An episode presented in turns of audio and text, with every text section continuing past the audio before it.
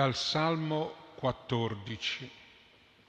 Lo stolto pensa, Dio non c'è, sono corrotti, fanno cose abominevoli, non c'è chi agisca bene. Il Signore dal cielo si china sui figli dell'uomo per vedere se c'è un uomo saggio, uno che cerchi Dio. Sono tutti traviati tutti corrotti, non c'è chi agisca bene, neppure uno. Non impareranno dunque tutti i malfattori che divorano il mio popolo come il pane e non invocano il Signore? Ecco, hanno tremato di spavento perché Dio è con la stirpe del giusto voi volete umiliare le speranze del povero, ma il Signore è il suo rifugio. Chi manderà da Sion la salvezza di Israele? Quando il Signore ristabilirà la sorte del suo popolo, esulterà Giacobbe e gioirà Israele. È parola del Signore.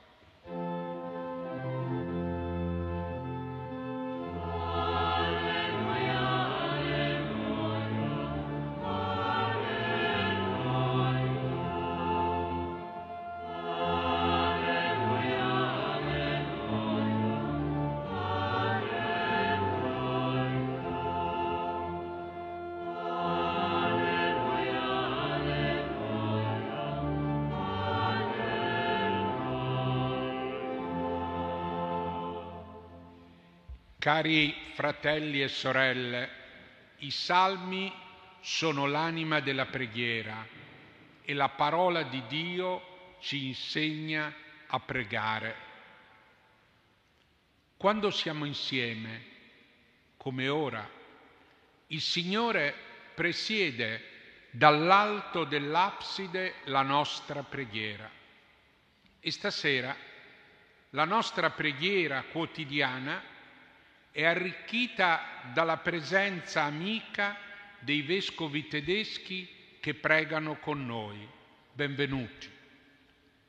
Li saluto in nome della nostra amicizia di tanti anni con la Chiesa tedesca, in particolare il Presidente, il Vescovo Betzing e il Cardinal Marx, nostro amico da lunghi anni. Il Salmo 14 fa pensare a ciò che accade spesso, specie in guerra. Il Signore dal cielo si china sugli uomini per vedere se esista un saggio, se c'è uno che cerchi Dio. E invece trova tanti stolti che fanno cose abominevoli. E le cose abominevoli sono tante, ma soprattutto la violenza sulle persone e gli, erro- e gli orrori della guerra. Durante le guerre sono state commesse tante follie. I testimoni di quegli orrori purtroppo sono scomparsi e dimentichiamo che cos'è la guerra. Dice il Salmo, nessuno più agisce bene. Così abbiamo lentamente lasciato rivalutare la guerra come uno strumento politico, un misto di follia bellicista e di lucido disegno di potere attanaglia alcuni popoli del mondo, dall'Ucraina invasa dalla Russia, dall'Africa.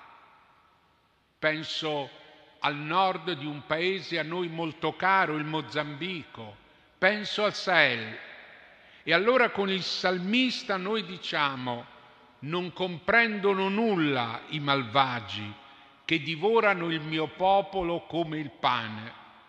I malvagi sono i signori della guerra.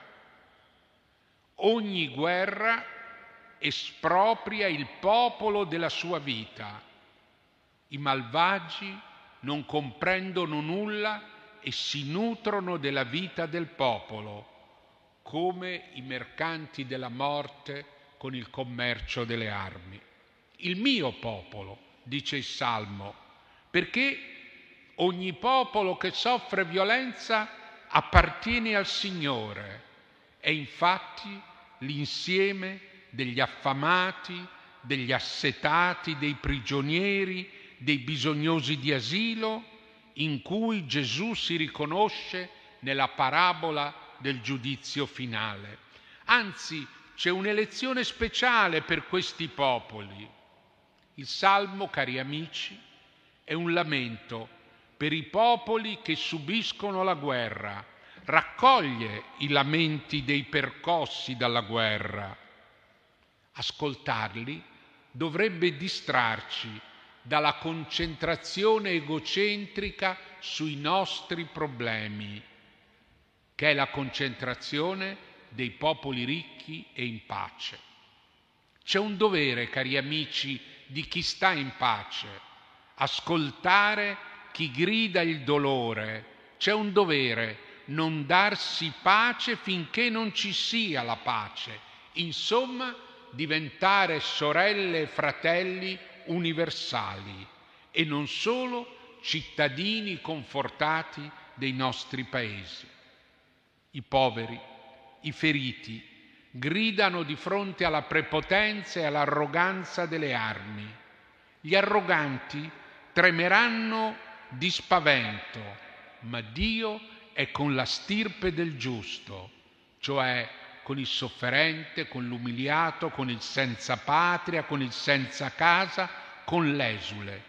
Dio prende la parola contro i signori della guerra e dice volete confondere le speranze del misero, ma il Signore è il suo rifugio. Questo salmo apre le nostre orecchie e i nostri cuori ai lamenti delle donne degli uomini, dei bambini spaesati, dei feriti, dei sequestrati, dei prigionieri. Preghiamo allora per la pace, perché la parola di Dio ci aiuta a non dimenticare, a sperare la pace contro ogni realismo. E la preghiera della Chiesa, la nostra preghiera, si mischia alle grida di dolore di tanti, di gente di ogni religione, di chi pensa di non saper pregare ma ugualmente soffre. Dio, anche attraverso i salmi, accoglie tale preghiera così mescolata. Un grido di dolore davanti a lui è come un salmo, mentre il salmo mostra come i lamenti siano accolti dal Signore. Bisogna pregare con fede e insistenza di più per la pace, avendo davanti la carta geografica del mondo macchiata dal sangue dei paesi in guerra. Un grande credente italiano, il sindaco di Firenze Giorgio Lapira, diceva, io credo alla forza storica della preghiera. Noi crediamo alla forza storica della preghiera e non si può restare indifferenti, concentrati su noi stessi, tutt'al più realisti. La compassione del Signore sulle folle stanche e sbandate illumina la preghiera. Quando il Signore ricondurrà il suo popolo, esulterà Giacobbe e gioirà Israele. Ogni popolo sofferente è di Dio e Lui lo ricondurrà alla pace pace nel senso pieno e ampio della parola biblica. La storia non sarà per sempre nelle mani dei signori della guerra, per sempre non eserciteranno il loro potere, perché il Signore è il nostro giudice, il nostro Re, egli ci salverà. Questa, cari amici, è la nostra fiducia e con questa fiducia chiediamo al Signore pace per il mondo intero.